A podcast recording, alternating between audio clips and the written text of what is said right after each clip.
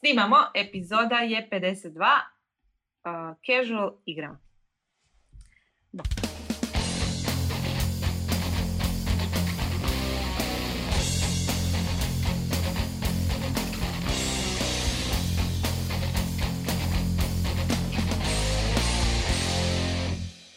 Dobar dan, dobrodošli u Netokracijim podcast. Ja sam Mija. Ja sam Ivan, ali onaj drugi. Ne one na koji ste navikli, jer današnja tema je gaming, odnosno business of gaming, odnosno skraćeno BOG ili BOG, što je bila naša moja Ivanova ideja da se naša gaming rubrika zove Business of Games, zato sam ja danas biznis i obučena. Odjevena povod, naravno, za ovu epizodu je Nanobit. O Nanobitu ovih dana slušamo samo hvale kako se uspješno prodao grupaciji Stillfront za gotovo milijardu kuna, no, moramo priznati, pogotovo ovi koji su bliži gaming industriji od mene, će možda to priznati da priča o nanobito, odnosno igrama koje kreiraju, nije u gaming krugovima uvijek bila najpozitivnija. Kako je nanobito neko koga se, koga se ponekad možda gledalo s visoka iz gaming industrije, postao uzor gaming industriji zbog svog egzita, nije li to malo licemjerno, razgovaram s kolegom, gamerskim snobom, Ivanom Šimića. uh, hvala ti na, na vrlo impresivnom predstavljanju, Mija, ali da. Uh, Priznaješ? Na, ne, zapravo mogu ti reći da sam ja još jedan od manjih snobova od ljudi koje znam. Tako ja sam zapravo dosta otvoren za sve opcije. I mislim... Što si manji snob ne činite uh, manjim snobom. ne, znači, da. Neka, uh, tako da sam ja light snob, recimo, kada je riječ o igrama. Uh, dijelom i zbog poslovne tokracije, ja ću ti priznat to, zato što kada sam počeo raditi ovdje sam imao neke baš onako vrlo gamerske poglede, sad su i se ti mhm. vrlo gamerski pogledi možda malo smanjili u malo više biznisi gamerske poglede, tako da sam Business zapravo... of games. To je to, da. Dorista, montiraj nekog uh, boga ovaj, nordijskog ovdje. Zapravo ja na tvoj strani, ja ne znam zašto si ti uopće mene se tu na, na mene se namjeračila kao da neko ko bi trebao biti protiv, ja sam zapravo ono, na tvom timu, ali dobro. Ok, onda zaustavljamo ovu epizodu i nemamo što čem pričati. Šalim se, mislim da imamo.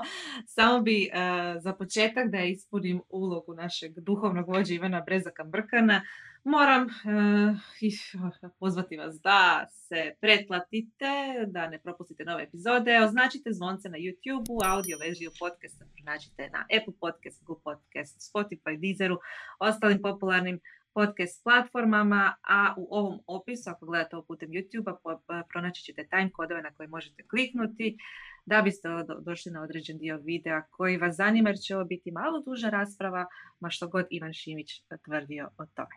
Ja bih za početak, kako sam već predstavila Ivana kao snoba gamerskog, pa vam priznao da nije više toliki snob, predstavila možda kako je moj stav prema igrama. Ja sam bila poprilično strastven igrač konzola, to negdje sredine ili kraja srednje škole, kada mi se mačak popiškio na PlayStation i tu je stala moja gamerska karijera, ali eto, nakon toga sam završila fakultet, zaposlila se i sve što ide dalje s tim.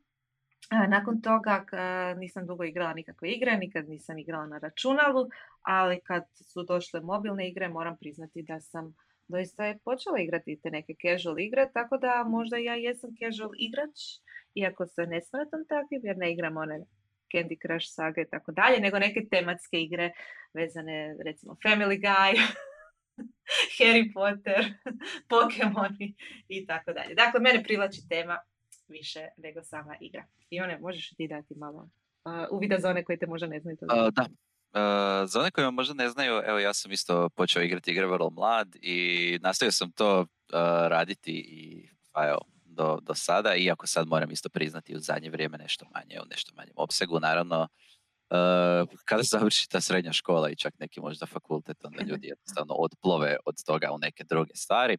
Ili se mačak po piški. Ili se mačak po piški, jednostavno ne možeš protiv toga. Uh, ja, evo, znam, uh, zanimljiva stvar o meni je što sam pao prvi razred srednje zbog igara, iako ne baš možda nužno samo zbog igara, ali sam sigurno nije pomogao. Što si igrao tada? Igrao sam WoW i čak sam pisao i tekstove o tome kako sam igrao WoW i zbog toga pao.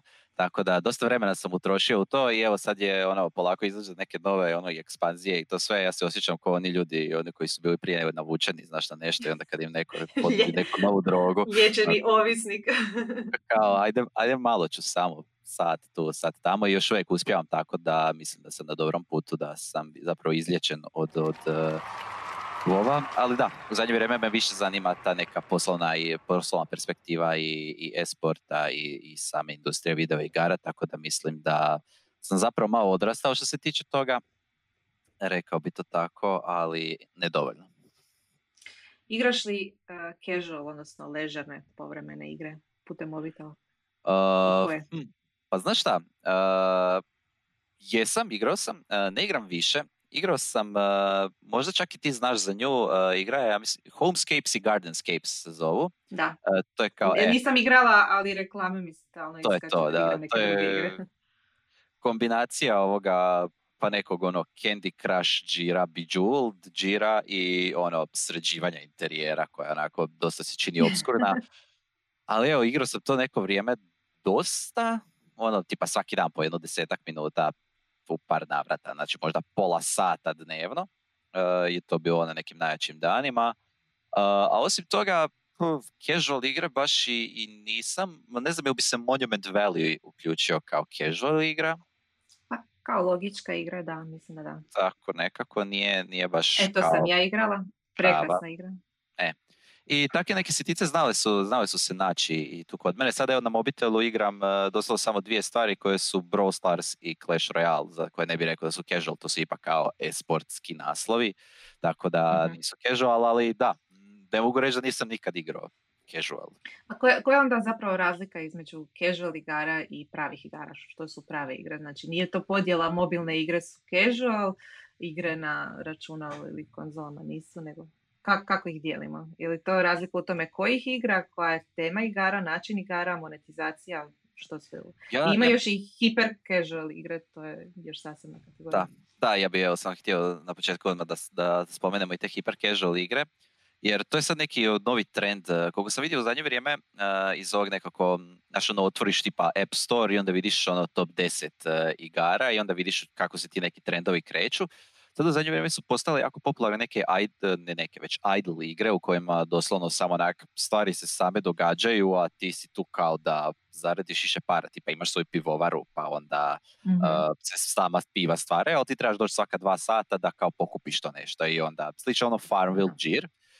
Uh, I te hyper casual igre koje su doslovce ono baš rak distilirane u nekako naj, najosnovnije stvari. Ono baci kamen u točak koji se okreće i onda, to jeste kamen već sjekiru ili nož i onda doslovno jedna stvar što se mijenja su drugačiji noževi i možda malo brže se to i drugačije okreće. I to je to. I to je cijela igra. Tako da hyper casual mi je onak još više casualni kao što mu samo ime kaže od, od casuala i mislim da mislim da tu ima nekoliko različitih ono slojeva definiranja toga, barem za mene, ne znam kako se drugi ono ljudi iz industrije koji su u tome svakodnevno baš osjećaju, ali za mene ono, casual igra je igra koja, pa ne znam, nije namijenjena klasičnim gamerima, ali onda opet dobijemo definiciju klasičnog gamera i zapletemo se u taj neki, ono, ne znam, kao u Shreku kad kaže da onion has layers, tako je ovdje ima, znaš, ono, možemo samo da stvari, Dobro. tako da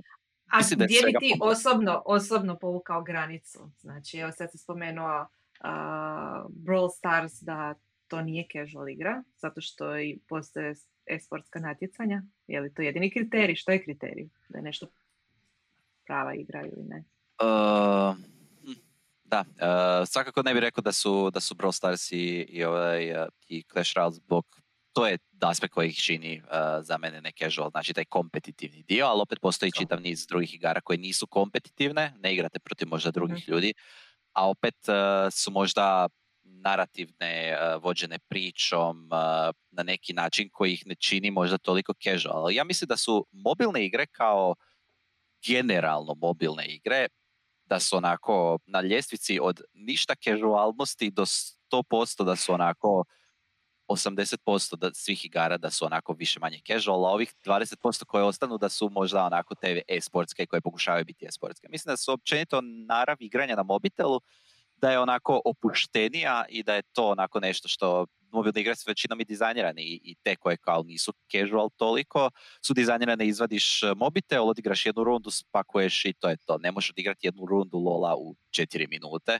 Uh, ovo možeš uh, i mislim da je stvar baš u tome da su za, jednostavno mobilne igre su inherentno same po sebi opuštenije i to ne mogu sad reći šta je prava igra za mobitel, šta nije prava igra za Dobro. mobitel, ali mislim da je, znaš, ono, u tome Da, veliko. ima, ima veze i s načinom kako koristimo mobitele, teško će biti dva sata sjediti pred mobilnim ekranom i nešto smisleno odigrati. Ima li casual uh, igara na drugim platformama, na, uh, na konzolama, na računalima, što je to? Da, da, da, ima, evo, ja se sjećam, uh, ja se sjećam uh, Bejeweleda koji je bio ono vrhunska, vrhunska stvar, ono prije, ne znam, čak deseta godina kad je tek izašao. Znam da je bio jako meta, uh, da je Bejeweled zapravo bio igra koju ste mogli igrati unutar Vova.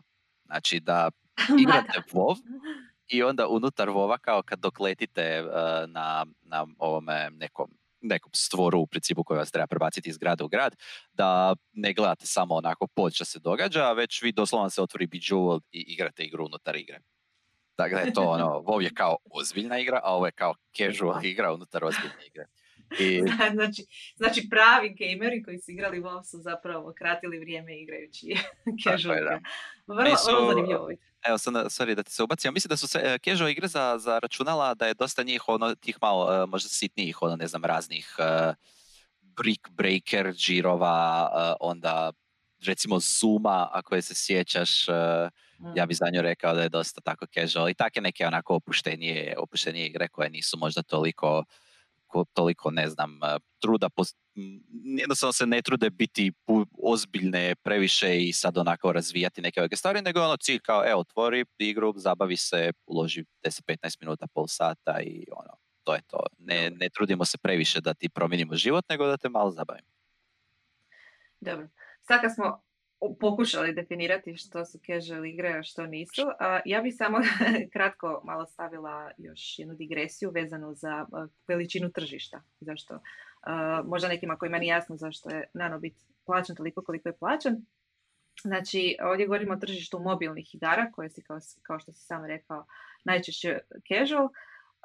U 2019. to tržište je bilo vrijedno više od 80 milijardi dolara. Odnosno, da. A vi- mobilne igre su zaradile više od, odnosno prihodile više od 3 milijarde dolara u 2019.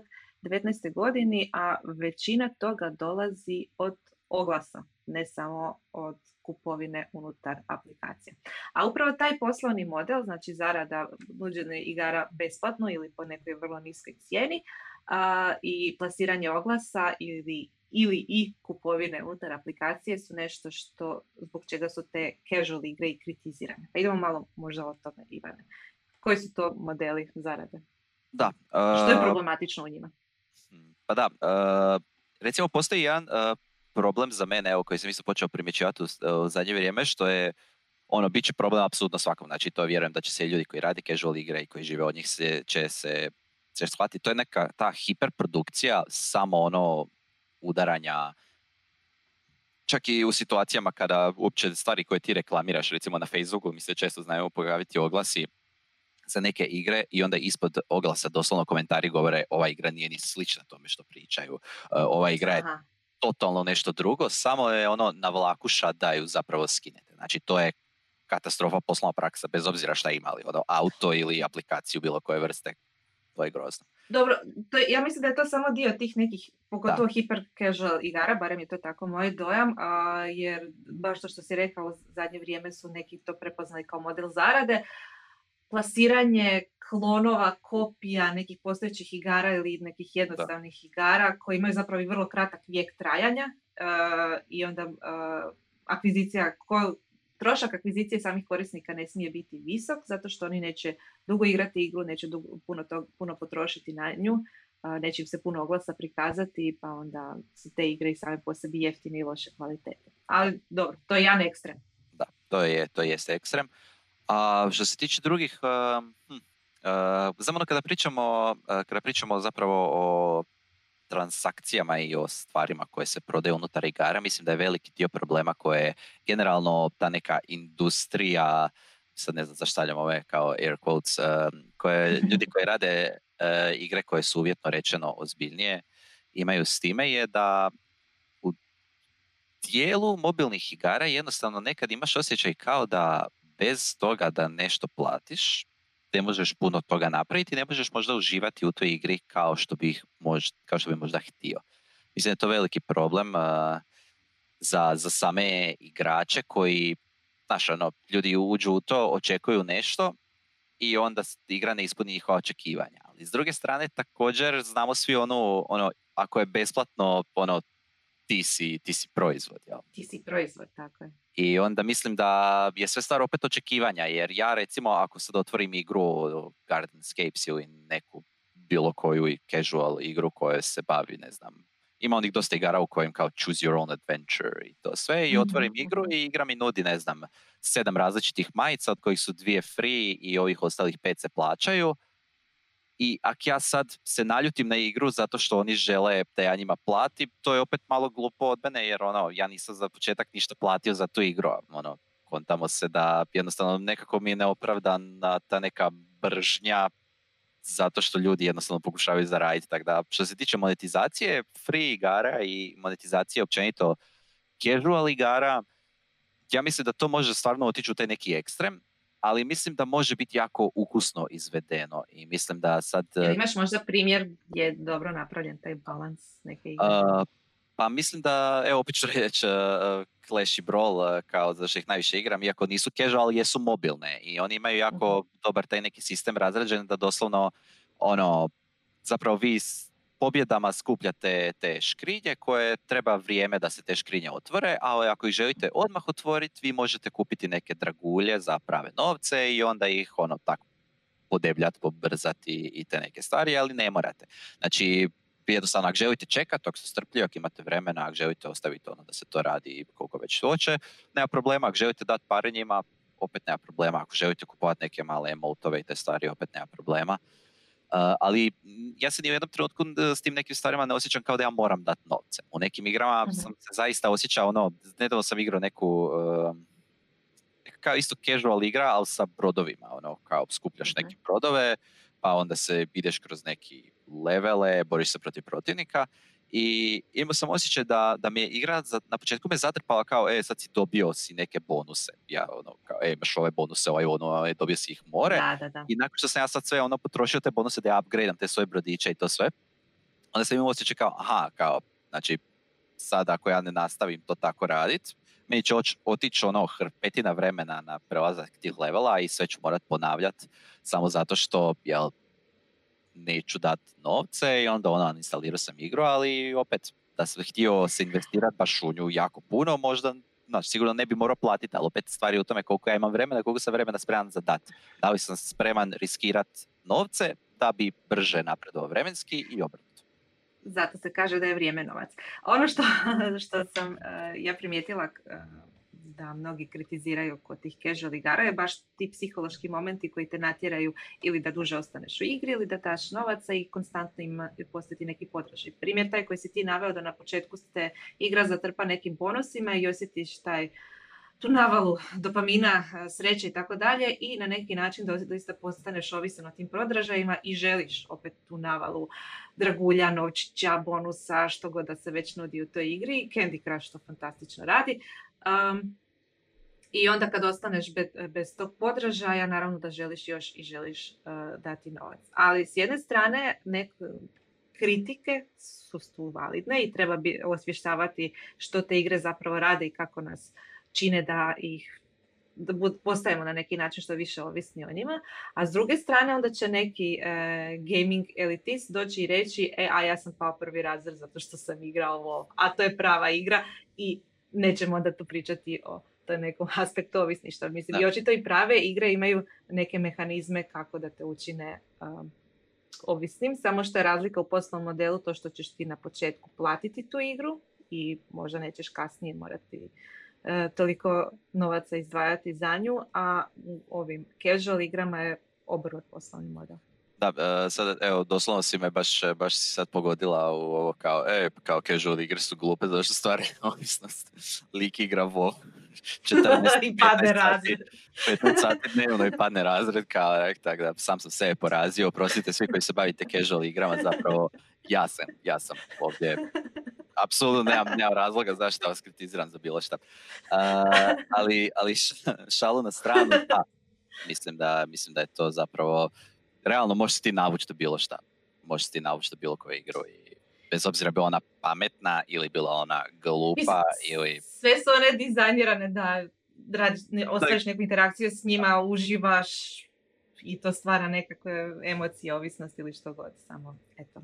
neki su otišli na zlu stranu, ne neki na kao dobro. Ja bih se sad referirala na jedno zanimljivo istraživanje, odnosno jedan mali uvid u tržišne igara i to je iz 2011. godine. Jer tad su bile suprotstavljene ne može toliko mobilne igre e, usporedbi s pravim igrama, nego uh, društvene igre, social igre. Farmville, koji nažalost ovih dana je objavio da će se konačno gasiti s Facebooka jer Facebook više ne podržava Flash, ali tada 2011. takve igre su bile potpuni hit. Možda se nisu toliko monetizirale kod nas, osim možda prilakazivanja moglasa, ali mislim da u SAD-u je bilo dosta kupovine unutar same aplikacije.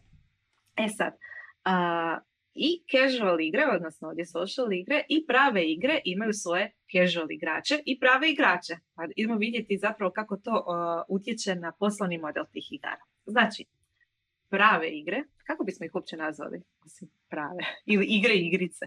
Da, evo, da, mogu bi igre i igrice. Ali mislim da je ono kao, ne znam, možemo reći mobilne igre jer su one pretežno casual. Ali opet... Da, ovdje, se, ovdje je riječ o social igrama. Casual igre i druge igre. Da. Ok, prave igre su u to vrijeme otprilike koštale oko 40 dolara.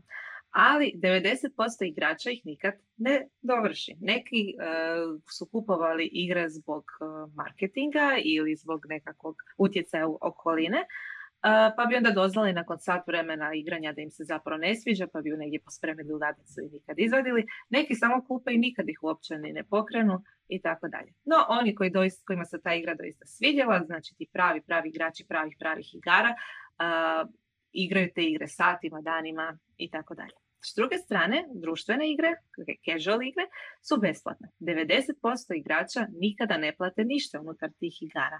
Tek mali, mali dijelić igara potroši, e, dijelić igrača potroši novac na napredak, na tu neku e, instant, e, kako, kako bi se to prevelo, gratification, instant pa, zadovoljstvo. Da, da. zadovoljštinu. zadovoljštinu, poboljšanje nekakve estetike i jednostavno da bi se ono, hvalili što su uspjeli napraviti igre i pravi igrači potroše novac na tu igru. Znači pravi igrači casual igara potroše novac na tu igru. E sad, znači, kod pravih igara, oni igrači koji zapravo su, ne, ne igraju često i uopće ne igraju igru, financiraju cijelu tu industriju. Zato, zato što samo mali dio igrača doista um, tu igru igra, a puno veći broj ljudi je zapravo igru platio. S druge strane, u ovim casual igrama,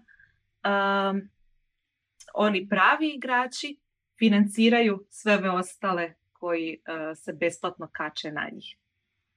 To je zanimljiva teza, znači potpuno obrnuto. Ovi casual igrači koji ove pravi igrači mrze, zapravo financiraju sve ove koji igraju besplatno, a kod pravih igara je obrnuto, oni koji zapravo ne igraju igre financiraju sve ove da bi mogli doista igrati. I možda je upravo to utjecalo na poslovni model uh, i ostatka gaming industrije i možda je zapravo su casual igre naišle toliko hejta zato što su utjecale i na poslovne modele pravih igara. Apsolutno. Apsolutno da. Kako su utjecale? Mislim da je to zapravo um, možda sad u 2020. ne znam što imamo drugih stvari na umu, ali znam se prošle godine i prepoše jako se puno govorilo o tome kako, zapravo jako si dobro to rekao, uh, prave igre nekako su uzele, vidjeli su kao, hm, ok, kao bi mi napraviti tu neke kao mikrotransakcije, mogli mi tu uzeti ovdje kunu, ovdje euro, ovdje ovdje ono. I onda su to počeli raditi ono, dosta u nekim slučajevima baš onako obskurnim uh, uh, količinama. Sjećam se uvijek onog nesretnog Star Wars Battlefronta koji je ono praktički kupite igru za koliko je bila 50-60 eura i onda vas igra kao kaže, ako želite igrati kao Darth Vader u igri, možete igrati kao free, ali on košta tipa, ne znam, 60 tisuća tih in-game novaca, a Mhm. vama po ono tipa jednom meču dobijete ih 300. Znači Aha. moraš igrat ono milijun sati samo da bi otključio jednog lika, što je onako malo za, za multiplayer igru malo, malo drugačije jer ono, ljudi jednostavno misle ok, možda neki achievementi su ok napraviti, ono tipa napraviti 40 kilova sa ovom oružjem ili tako otključe nešto, ali baš sada ti moraš toliko dugo vremena e, zapravo praktički je ono, za nekog prosječnog igrača bilo skoro nemoguće otključati neke likove. I onda su se svi pobunili i baš je bilo ono, oko toga je bila baš hajka. Jer jednostavno ono, tu je problem jer e, meni je to grozno jer ti si platio tu stvar 60 eura, što nije mal novac ni u jednoj državi za dat za nešto što zapravo ono u fizičkom svijetu ne postoji. To je stvar koju ti gledaš na ekranu. Ok, platio si ga 60, platio si ju 60 eura i onda još kao da ti nećeš dobiti to puno iskustva ako ne daš još barem 10 ili 15 eura. To mi je onako bilo Da, grozno. ako si mi već dao toliko novaca u startu, zašto me još Da. tražiš? Ja nemam, ja nemam problema s time da meni igra kaže, e, ti si platio nas 40, 50, 60 eura, platio si igru, evo tu su neke stvari koje postoje, ako želiš možda dati pare još, evo ti daj, ali to onako, znaš, onako, šoš, super, ok. A ovak sad baš da je očit napredak u igri s tim mikrotransakcijama, to je totalno jedna druga, ono, drugi par rukava i toga svega. Ali mislim da su da, to jednostavno developeri su vidjeli zašto ne, zašto ne probat, idemo Mhm. vidjeti e, koliko možemo vući to i sada je to jedan trend u industriji koji tako možda je malo splasnio sad u zadnje vrijeme jer e, s ljudi su se baš podigli protiv toga, ali da, to je neki po meni dosta casual element, ono kupi škrilju dragulja da možeš brže napredovat kroz levele. Ovdje isto to kupi lika da možeš možda, ne znam, biti neću reći malo jači, ali da možeš možda ono, znaš, ima drugačije neko iskustvo igranja. Tako da da, casual je ušuljao se nekako u kao pravu industriju i to neki baš taj najgori dio ono, casuala. Mhm. A da, e, razumijem, ali očito da su se i navike samih e, igrača, odnosno čak i, nek- i neki ti novi dijelovi tržišta koji prije ne- možda nisu postojali, a sad se mogu smatrati igračima, promijenili. I niko nije možda nije spreman dati veliki iznos za neku igru u startu, pogotovo ako ne zna hoće li igrati i hoće li im se svidjeti. Pa Da. onda ovo nekakav kao kompromis koji bi trebao pomiriti jednu i drugu stranu. Kako razmišljaju naše, e, naši gaming dev studiji? Imam osjećaj da je većina njih, gotovo svi, zapravo e, kreiraju te prave igre, prave igre i da su potpuno zaljubljenici u ono što rade i da stvarno a, smatraju ovaj casual gaming popriličnim nužnim zlom ili samo zlom. Pa da, ja mislim, e, postoji u Hrvatskoj nekoliko, a, nekoliko firmi koje se bave i cas- casual i hyper casual igrama i dosta im to dobro ide. Znamo svi za Nanobit, naravno, znamo svi za Bišu Kateju koje je sada akvizirao Playrix. E, oni nisu baš bili Mhm. striktno casual, oni su, ali su opet bili neka totalno drugačiji žanr e, igara koje, o kojem se isto gotovo nigdje nikad ne priča. To su bile one avanture traženja e, skrivenih stvari u slikama, što je za mene žanr koji onako doslovno ga se niko praktički ne dotiče, ali eto, ljudi su isto Zanimljivo. to isto casual igra sama po sebi. Je, je, da. nešto tako. A, I postoji meni daleko najdraži Pine Studio koji ima svoje vrhunske logičke puzzle avanture. Ja bi isto rekao da su oni casual, ali da to rade ono bolje nego praktički. Ja neću reći s- neću se izraziti nekog da me neko ne uhvati za riječ, ali mislim da vrhunski ljudi to rade, da rade puno bolje nego dosta firmi svijeta taj, taj žanr. Tako da, ono, a ostali studiji, naravno, ono, ja vjerujem da svako ima neko svoje mišljenje, sad ne znam koliko se o tome priča u kolarima, koliko se to priča direktno. Ali mislim da je to dobar povod ovaj tekst koji je Ivan, uh, uh, baš drugi Ivan, pravi Ivan, uh, neki dan objavio. Pravi Ivan. da, u kojem je rekao da postoji ta neki kao, ono, neću reći animozitet, ali ono kao, e, vi radite ovo, ali svi smo zapravo u digitalnoj industriji, tako da ovdje ne bih rekao da je loša per- percepcija prema casualu, možda, možda neki ljudi jednostavno ne vole to, ja ono, nemam neko nije da volim casual igre i tu industriju, ali mislim da jednostavno ljudi su možda neki malo glasniji samo u izražavanju toga, to ne vole i Mhm. Ali pretpostavljam da je mnogima problematičan ovaj poslovni aspekt, odnosno monetizacija tih igara. Da, I da to utječe i, i na igre koje oni kreiraju. Um, ono što je zanimljivo za primijetiti da većinu, pretpostavljam, gaming studija u Hrvatskoj su pokrenuli gameri neki koji su zaljubljenici u tu industriju i to neki su stvarno ogromni, ogromni zaljubljenici i ono svaka čast na toj strasti. Dok s druge strane, osnivači Nanobita nisu gameri i to je isto možda drugačija perspektiva. Oni su napravili prvo uh, productivity, fitness, nešto i onda su zapravo prepoznali poslovni potencijal uh, u casual igrama i tek se onda bavili time. Pa je to možda isto jedan od razloga zašto nisu dio te cijele gaming scene kao neki drugi igrači koji su baš posvećeni tome. Da, to bi se moglo da reći da nisu ono true, jel? Da nisu, nisu true. true. Znači, Čekala sam da kažeš taj izraz da. konačno. ko, ko, ovaj, uh, ko ak neko sluša Nickelback i kaže da voli ono, voli, voli hard rock i sluša Nickelback. Da, imaš osjećaj da se sve... Znači ti si usporedio Nanobit sa Nickelbackom. Nisam. A, dobro. Ne, rekao sam da je to perspektiva ljudi. Uh, okay. Nadobit nije Nickelback, uh, ali da, mislim da ljudi često izjednačuju te dvije stvari. Da je to zato što a mislim, realno kada staviš sve stvari, ljudi zaista nisu gameri, zaista su napravili gaming firmu. Ali sad postavlja se pitanje, je li ti moraš biti gamer da napraviš gaming firmu? Zašto bi morao biti? Ak ti ide to...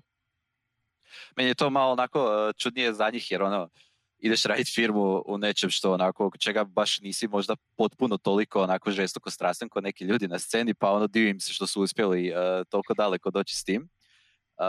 Ali zašto ne? Ja mislim, iskreno, ja iskreno mislim da je to razlog zašto su uspjeli uh, doći daleko toliko s tim, zato što su to više gledali kao na poslovni projekt nego kao nešto u što su zaljubljeni. I tu mogu povući veliku paralelu sa startup scenom, s obzirom na to da u zadnjih deseta godina sam se e, vidjela masu projekata i najveći problem je bio kad bi se osnivač ili osnivačica zaljubio u taj svoj projekt toliko da bi oslijepio na neke stvari.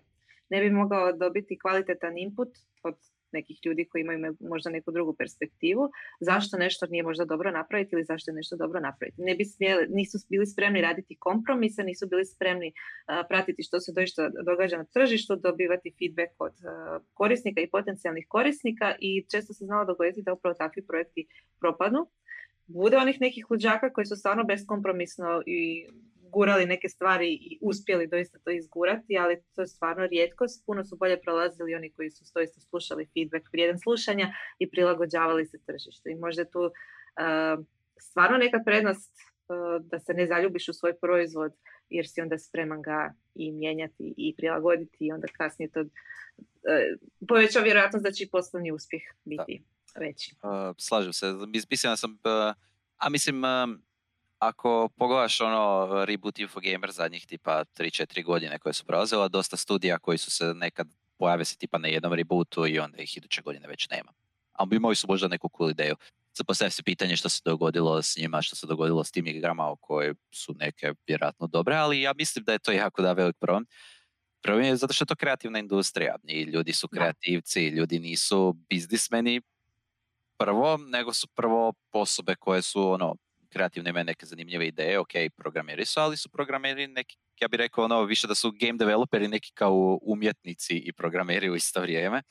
Um, I onda jednostavno da, jako, jako je teško možda izaći iz toga neka, a pogotovo zato što uh, još uvijek ono kad radiš igru i kažeš nekom kao, e, ja radim igru u kojoj si, ne znam, kap vode i kližeš po staklu i ljudi će biti to kao, isuse, kak je to cool, kak si ti super ti radiš igru, ti si legenda. A niko ti neće doći reći kao, pa dobro, i šta sad? Da, da, da sad mi neko dođe i kaže, ej, napravio sam aplikaciju za, ne znam, eh, praćenje unosa vode, ja bih rekao, pa vrate, postoji već jedno 73 tisuće takve aplikacije, di si bio prije 22 godine kad je to bilo cool. Uh, a kad ti neko dođe i kaže, napravio sam igru, ti si da kao, kao, to je bolest. Možda je isto stvar u tome jednostavno. Stvaranje igara je samo po sebi cool. I je. I, i... Pogotovo ako si okružen ljudima koji, koji stvaraju igre i onda da. se jedni druge hajpate i potičete, što je super za svaku industriju koja je relativno mlada i mala, treba taj poticaj, Ali mislim da je Nanobit sad bio dobar reality check. Da, mislim, nekad, e, nekad dobiješ, e, nekad izgubiš. Uh, Nanobit je dobio, ali nažalost tijekom evo, ove zadnje četiri godine kada radim netokraciji malo više razgovaram sa game developerima, dosta njih i izgubim. Nažalost je to tako, nažalost je to takva industrija i to je to, ali ne možemo reći da nije cool i ne možemo reći da neke od tih igara zaista nisu bile dobre, ali evo, tijekom tog razvoja se desi nešto i onda eto više nemamo nekih, uh, nemamo, nemamo te igre koje su, evo, koje sam ja znao zaigrati i rekao kao se meni je ovo odlično i koje sam i kupio, ali su nakon par mjeseci jednostavno se ispuhale i, to je to. To je kad radiš mi uzvo, onda snimiš album, nikoga ne posluša, onda budeš tužan. Dakle, ali možda budeš sretan zato što nisi pristao na kompromis jer si ti pravi umjetnik i to je točno. koga briga za tržište. Što je ono e, dokaz što smo i rekli kad smo raspravljali o ovoj temi, što je dokaz da igre jesu umjetnost, samo ovaj, postoji naravno i ovaj uh, manje kvalitetan dio koji, za koji je upitno ili jeste ili nije. Da. Da, ne, ne kažem da su to casual igre, ali neke casual igre stvarno jesu djela. Apsolutno, ja, ja bih rekao da, da sam da se da dovežem na to. Um, da, samo jesmo pričali o tome i rekli smo ono i u svakom izraž, izrazu umjetnosti postoje stvari koje su generalno ljudi vjeruju da su one vrhunska stvari i onako je tablirano da je sad, ne znam, Dark Side of the Moon super album. Ne, teško ćeš naći osobu koja imalo nešto razumije rock glazbu da će reći ne, ne, ne, to je, to je smeće, to je, to je najgora stvar ikad. Svi će reći, ne moraju voliti Pink Floyd, ali će reći da, svaka čast, to je dobro. Tako postoje neke igre. Niko, nećete naći osobu koja će reći da je Witcher sranje. Znači, Witcher je super, Witcher je svima super. Ja ga, evo, ne, nisam igrač RPG-a i ne volim ga igrati, ali ono, mogu reći da je dobar, isto koji Skyrim, isto koji mhm. neke, neke od takvih igara. Zaista jesu umjetničke djela, zaista jesu dobre generalno. Ali također imaš, ono, imaš glazbe koje ljude rade sam zbog para i imaš igara koje ljudi rade sam zbog para.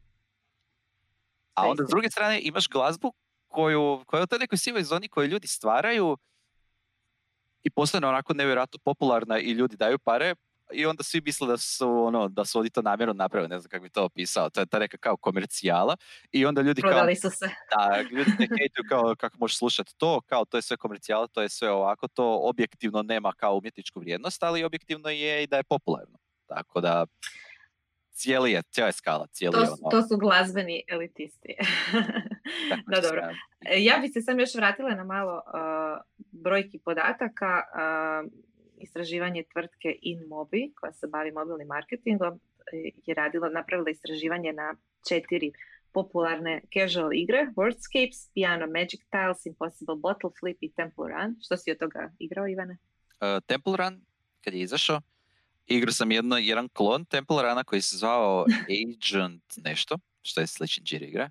I Bottle Flippy nisam, uh, ali sam igrao neki, neko možda tako sličnom što ono što bacaš nože, možda je to neki taj džir, ono kao okrećeš bocu, a ovdje možda bacaš, no, ne znam. Da, dobro, uglavnom. Sam Znamo što su. Pa da vidimo ko to igra. Znači, većina, uh, većinu čine žene, uh, ali opet ovisi o kojoj igri. Evo recimo, uh, kod, kod igre Wordscapes, to igra riječima, 58% igrača su žene, Piano Magic Tiles 55% igrača su žene. A dok, dok je u Temple Run podjednako, isto i za Impossible Bot Flip. Dakle, ne stoji ona teorija da to igraju samo kućanice, iako ima tu nekih zanimljivih još uvida. A što se tiče dobi, za Piano Magic Tiles, 27% njih je između 26 i 35 godina, 20% njih između 56 i 65. Dakle, umirovljenici ili skoro umirovljenici igraju takve igre. A kada uzmemo u obzir Impossible Bottle Flip, ovo je zanimljiv podatak, uh, kod njih je većina između 26 i 45 godina, a kod Wordscapesa više od 55% njih je između 46 i 75 godina. To križanje. to je to. Znači, ako kupite baki djedi mobitel, uh, imajte u vidu to da mogu instalirati Wordscapes.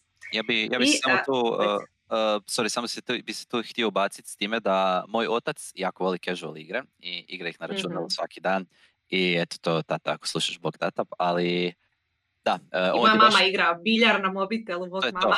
oni su, taj- on je u toj nekoj ciljenoj skupini, njemu je to legendarno, on slaže igrama žong i, i neke razne puzle i te stvari slaže. Tako da da, ono, casual igre, i čovjek se veseli, njemu je to super, ono, i apsolutno Da. fair i pošteno.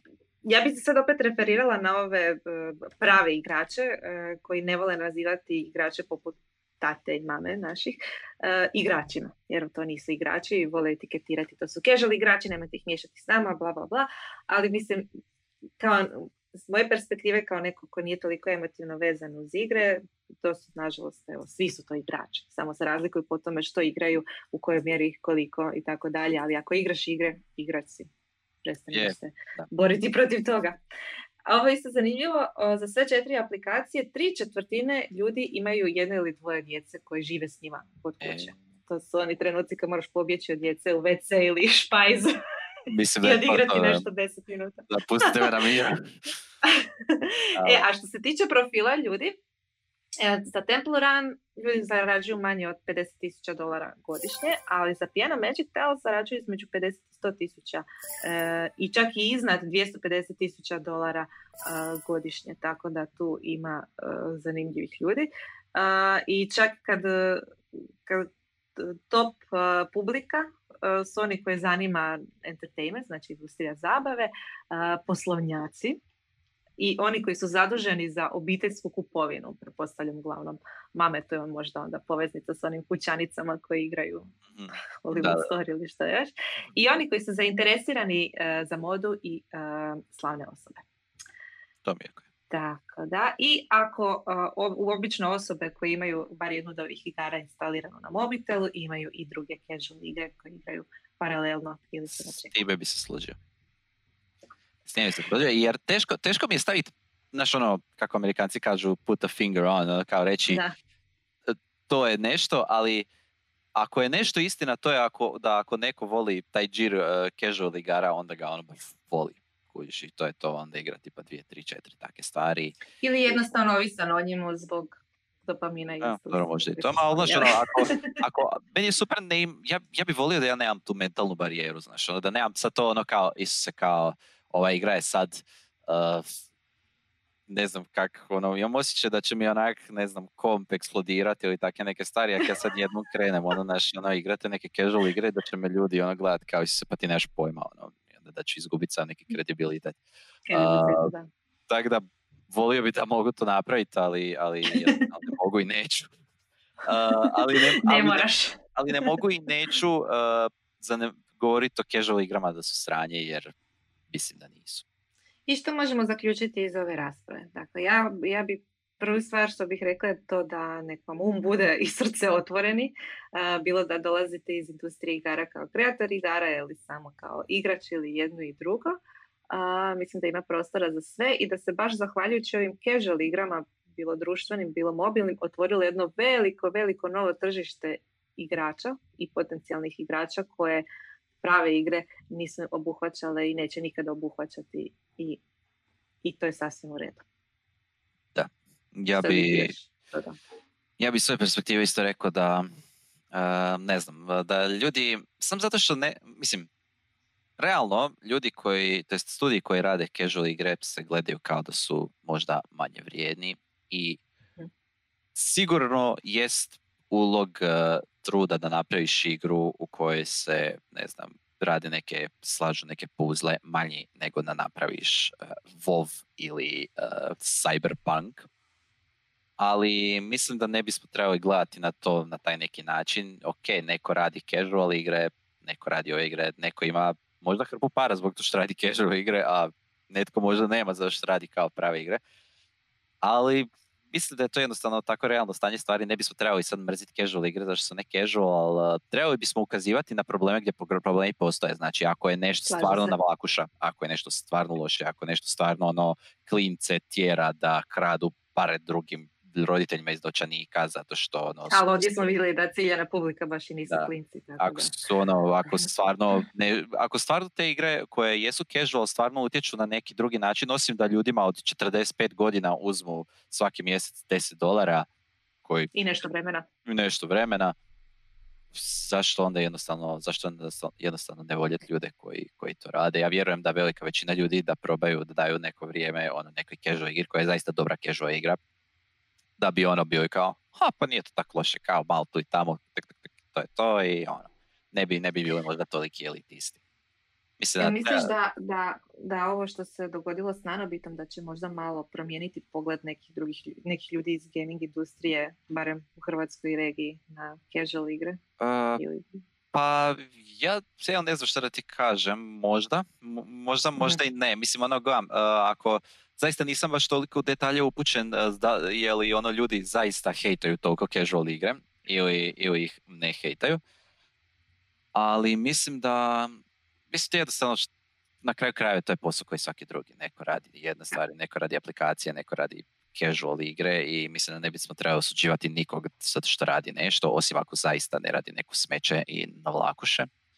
I prema tome, ono, ako, je, ako ste vi otvorili firmu da zaradite pare i ako je vaš način da zaradite te pare, tak da radite casual igre,